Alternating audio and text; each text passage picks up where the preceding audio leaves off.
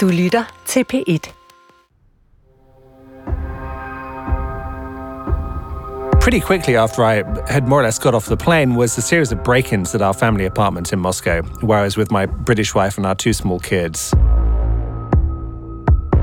What was interesting about these break ins is that the FSB, we were told it was the FSB by the British Embassy in Moscow, they didn't steal anything. It wasn't like someone comes in and takes your TV. They left all of these stupid clues. They deleted the screensaver on my laptop. They moved stuff around. We came back from family holidays to find the windows of the upper story of our flat had been opened. And the thing that they did, which um, haunts me still, is we came back on one occasion to discover the window next to my six year old son's bed. At that point, we were living on the 10th floor of an apartment block, had been broken open with a 20 meter drop to the courtyard below. The message was fairly clear that, that maybe, you know, if you continue with your investigations, maybe something will happen to your kids. This is Luke Harding. He's a writer and a foreign correspondent at the Guardian newspaper in London. And what you're listening to right now is what we call our bonus episode of this podcast. My name is Frederik Hugo Ledgaard, and I'm one of the investigative journalists on this project. I have asked Luke Harding for an interview because I thought it would be interesting to get another investigator's perspective on our findings. Luke Harding moved to Moscow as a foreign correspondent in 2007. Four years later, in 2011, he was kicked out. Since then, he has written several books one on the poisoning of Alexander Litvinenko in London, another about how Russia helped Trump win the White House. And recently, he has published a book on the Russian invasion of Ukraine based on his own reporting from the front lines.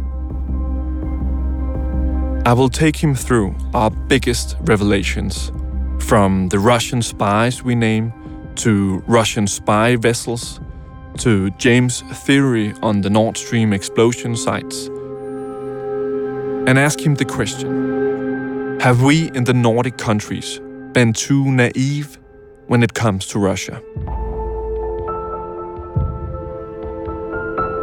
Because he has his own experience with the FSB breaking into his home in Moscow, we start out by talking about Russian spies and what they are capable of.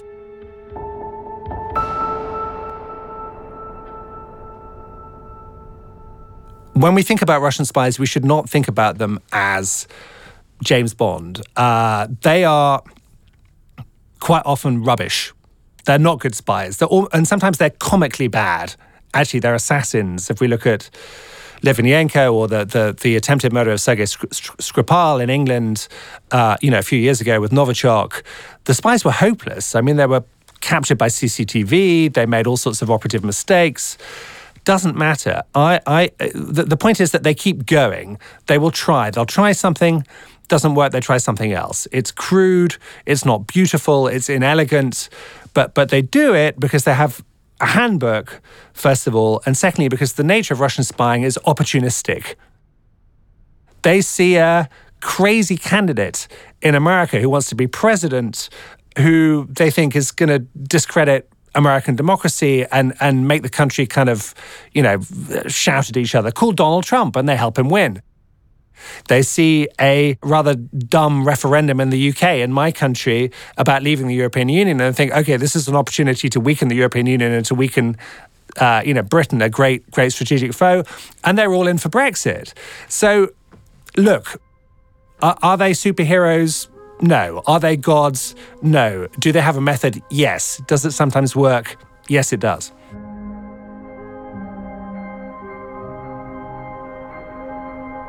So um, last year, 15 Russian intelligence officers were expelled from Denmark, and at the same time as this investigation uh, was published, uh, Norway expelled 15, and uh, Sweden expelled five. So um, does this actually make a difference? Does this weaken Russians' espionage in the Nordic countries? Yes and no. Yes, it, it, weakens Russia's espionage network in the Nordic countries and beyond. Of course, it does. These guys are kicked out, they have to go home, their identities are compromised. But kicking out Russian spies, it's a bit like denoming your garden, right? You, you see all these gnomes on your lawn, uh, you know, outside your front door. You, you throw them over the hedge. You make yourself a, a, cup of herbal tea. You go to bed, and you wake up in the morning, and the spies are, uh, you know, the gnome, the gnome spies are back on the window peering in again.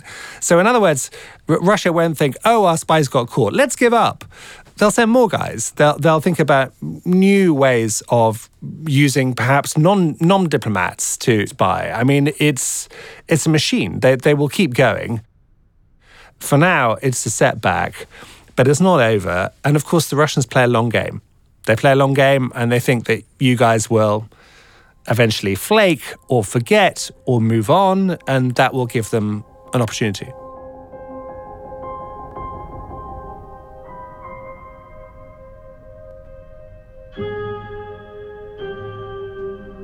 So, as you might have seen uh, last week, um, in this podcast, we revealed that around 50 Russian vessels, research vessels, civilian vessels, naval uh, vessels have spied on critical energy infrastructure, military bases, and military exercises in the Nordic countries. Why Russia using all this energy on covert operations at sea in the Nordic countries? They think that these sea routes are crucial. They're crucial for controlling the high Arctic. They're, they're crucial to Europe. They are extremely important for energy supply, for the supply of gas, and therefore they're objects of strategic interest. Um, so it's not surprising that they, they do all this. I just go back to my point, which is that Russia thinks it's at war with the West. Now, now Denmark and Norway and Sweden, Finland, they, they, may not think that they're at war with Russia, but the Russians think they're fighting a war. It's an open ended war, it's a hybrid war, it's being fought everywhere. It's being fought on sea, it's being fought on land in Ukraine now because Putin thinks he's fighting the Western Ukraine and NATO. It's being fought in the cyber domain, it's being fought uh, informationally through social media, with Russia deploying armies of trolls. It's being fought diplomatically, actually, by Russian embassies who don't really do diplomacy. They do disinformation and kind of propaganda. So it's an endless, forever war um, roaming through different domains. And we, we need to wise up to that fact. Actually, there's no point in us being surprised. We need to think or better understand how the Russians think. And the thing, thing about Russians, particularly the spy class, is they don't think the way we think they should think. So, specifically, we tracked the route of the Admiral Vladimirsky, this spy vessel, going through uh, and stopping at wind parks, offshore wind parks in Denmark, in the UK, Scotland, Belgium, Holland, the Netherlands. Do you think that is this a, a weak point for Northern Europe? Yeah, I mean, it's a vulnerability, but in a way, everything is a vulnerability, whether it's uh, nuclear power stations, whether it's railway infrastructure, whether it's ports, whether it's offshore wind farms, whether it's energy generation. Um, and we know, I mean, I know from my own investigations that the Russians are very, very interested in critical infrastructure, that they, for example, have teams of hackers who look at ways of breaking into, busting into control rooms so they can bring this down. I mean, and of course, the GRU, Russian military intelligence, is involved with war planning, war gaming all the time. So, how do you paralyze an enemy state? You take down its infrastructure, you, you stop its its its wind farms from working. You you sabotage its railways and its roads and its ports. You knock out its mobile phones and its internet. Uh, this may sound a bit crazy and apocalyptic, except that's more or less what Russia has been doing in Ukraine and has been experimenting with, with attacks on infrastructure well before the current full scale invasion in 2022. Um, knocked out at one point Ukraine's power grid. And so, what is Ukraine? Today is Moldova and the Baltic states tomorrow, and Denmark and the Nordics the day after. Okay, so now I would like to talk to you about our investigation into the Nord Stream mystery. We can reveal that three Russian Navy vessels visited the later explosion sites, uh, especially the northern explosion sites in June last year and September last year. This is three Russian Navy vessels with underwater capabilities. The first vessel visited the area in the start of June. It's an unidentified Russian Navy vessel. The second one is the Sibiryakov, which is a, a scientific vessel, but from the Russian Navy, with underwater capabilities and a crew that also has experience of putting out underwater drones, for example, but also other stuff. And the last one is the SB 123 that visited the area between the northern and southern explosion sites five and four days before the explosions broke out in September last year. This vessel is specifically interesting because T Online, the German newspaper, told a story in uh, in March about how SB 123 and five other Russian Navy vessels visited the area. The thing about this story is that it was based on German intelligence sources, so there were no specific data. Uh, but now we can place one of the ships in the area. And last week, the Danish newspaper Information uh, published a story where the Danish Defense Command confirmed that they had taken 26 pictures of another one of these six vessels, the SS 750, with extensive underwater capabilities and a mini submarine on board. Uh, so now we have specific data on four. Uh, Russian Navy vessels visiting the area in the months and days uh, leading up to the explosions. This is a lot of information, I know, but I just want to ask you what do you think of this new information? I, I, think this is the most compelling evidence I've heard, which suggests that the sabotage of the Nord Stream pipeline uh, last year was carried out by Russia. The fact that these Russian patrol vessels were, were, were there, I mean, they were not going shopping, they were not gazing at the stars, they were not fishing. Clearly, it seems based on your evidence they were doing reconnaissance work. And the fact that these uh, you know tugboats and other vessels had, had a diving capacity makes perfect sense. Now I don't know. To be clear, I do not know what, what has happened. This is your investigation. It's not my investigation. But it fits with what we know about Russian special services. And in particular, it fits with what the GRU does. The GRU's specialism is sabotage. They have diversionary groups of GRU officers we know who've been running around Europe doing bad stuff, blowing up ammunition warehouses in the Czech Republic uh, for use in Ukraine, killing or trying to kill GRU officers in England who have defected, Sergei Skripal, in 2018. And on the face of it, blowing up pipelines at, at a time when it's clear to everybody in Moscow that Nord Stream is not going to work, that Germany is not coming back as a, as a customer. Uh, and it's a way of reminding them who is master of this situation, but also having enough deniability to float a million conspiracy theories and to blame everyone else. So it's important for me to state that uh, we don't have a smoking gun here. Uh, we don't believe that we have that. This is interesting information we think to put out there, uh, and we don't know who did it. Uh, but you think that this is interesting information to put I, forward? Think, I think it's uh, interesting and compelling information. And uh, to be honest, there, there are so many kind of secrets. We're, we're, talking about the secret world, right? I mean, the, the Russian secret world is probably the most secret world of, of, of all. And Putin thinks Everything is a special operation. The war in Ukraine is a special operation. The previous war, covert war in Donbass in 2014, also a special operation. Blowing up Nord Stream, if the Russians did it, and I think they probably did do it, a special operation. And at some point, a bit like when the Soviet Union collapsed, the, there will be a trail, there'll be a paper trail that will fill in the gaps, the, the eight hours that you haven't got. There'll be people who will talk there'll be people who took part in it. I mean, this is not done by robots, I suspect. I suspect it's done by humans, right? So there'll, there'll be a trial. But to, to get the definitive answer, we have to wait for the fall of the Putin regime, and that could be some time.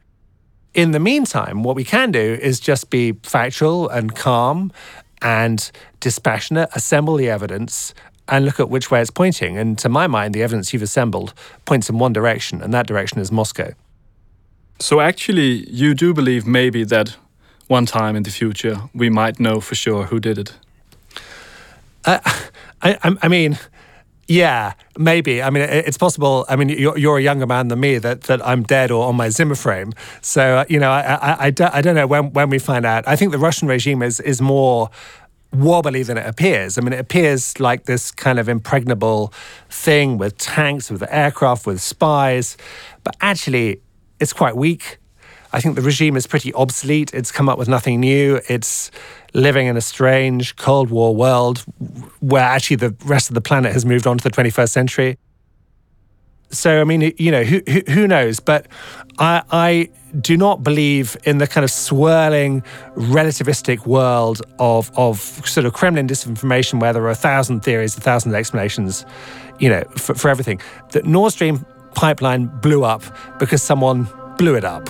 You know, the, the, the, there's, a, there's, a, there's a line, there's a chain, there's a causation there. Whether we find out who planted the bomb, how it went off, who gave the order, I, I, I don't know. But, but it happened for a reason. And I, I'm pretty, pretty sure that the answer is known in the Kremlin and the presidential administration. So, in this podcast, uh, we should just take the, the broader picture. Uh, we will espionage in Nordic countries on land, on sea, online. We reveal potential sabotage against critical infrastructure. We reveal an active disinformation network and ongoing disinformation operations targeting the Nordic countries. Do you think that we have been too naive in the Nordic countries when it comes to Russia? I, I think there's been um, a lot of naivety all around Europe the Nordic countries, it, it, it, kind of depends. I mean, I mean, the Finns are pretty uh, uh, attuned to what's going on because they have a border. They fought a war a bit like the Ukraine war, you know, 85 years ago against Moscow. But I think generally there have been a whole series of failures which have emboldened Putin over the past two decades. It's been partly a failure of imagination to understand just how malign and revisionist the Kremlin is under Putin. And it's partly been conventionality. So, for example, when, when Litvinenko was murdered, the Brits threw out three Russian diplomats. That was it. And of course, what Putin thinks is the West is weak. His conclusion is, I'll, I'll do it again. So it's been this kind of path of escalation which takes us to where we are now. I think now pretty much everyone has got the memo, but it's taken a long time. And we need to remember that for all of its strategic failures in Ukraine, that you know, R- Russian spies are still out there. They're still working under diplomatic cover. I mean, yeah, some have been thrown out by Nordic countries, but there are more and more on their way. We're at a sort of stage now where, to my mind, the major sort of geopolitical threat for, for Copenhagen and for other states is Russia. It's not China. Actually, it's Russia. R- Russia is trying to tear up the map of the European continent. And therefore, look, we don't need to be hysterical about this or to kind of run around screaming, but we need to be aware, we need to be vigilant, and we need to do something about it.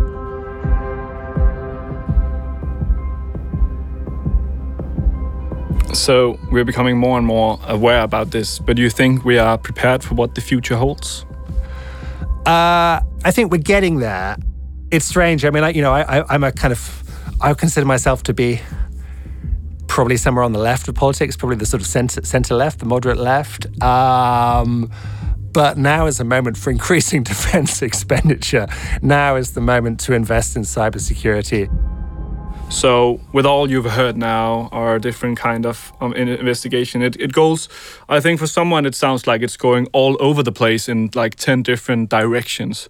But uh, the sea, the land, online, what what what connects this? What connects this is is a, a implacable hostility to the Western world from from from Moscow. Uh, I mean, it's KGB thinking. It regards the West, Nordic countries, Europe, UK, US, uh, as an adversary, not not just as an opponent, but as a forever opponent. Um, and you know, Putin thinks that he is fighting a war of good against evil, where where you guys, the, the, the Danes and your friends are, are, are the bad guys, not not not the good guys. He you know, late, late, Putin, we can call him late Putin, there's a sort of messianic quality about it.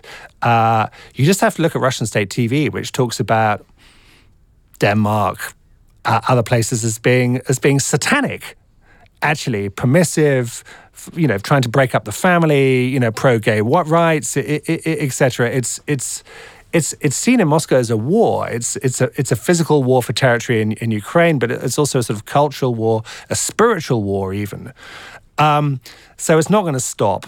Uh, we've got to deal with it. And, and the place where I think we're at now is back to the future. We've gone back to the early Cold War where it's all about containment. Do you remember that phrase, containment? It's not about trying to understand Russia or deal with Russia. It's simply about containing Russia so they don't wreck our societies from the outside. Do you think that any of the investigations we've done here is seen as something else than just another day where Western media are criticizing Russia? Or do you think that some of this actually gives a, a headache inside of Kremlin? Uh, no, I, I, mean, I think your your podcast and your investigations are great, but uh, they're not going to be looking at them in Moscow and thinking, oh my God, you know, we have to change tactics. They'll just be thinking, you know, here is another provocation by a bunch of journalist spies working for Danish secret intelligence, uh, and that this is just Russophobic propaganda, um, which just, just shows that Russia is on the right path uh, and its enemies are everywhere, including inside your studio. That sounds like the perfect perfect end of our of our podcast. thank okay, you thank very you. much. Great to talk to you.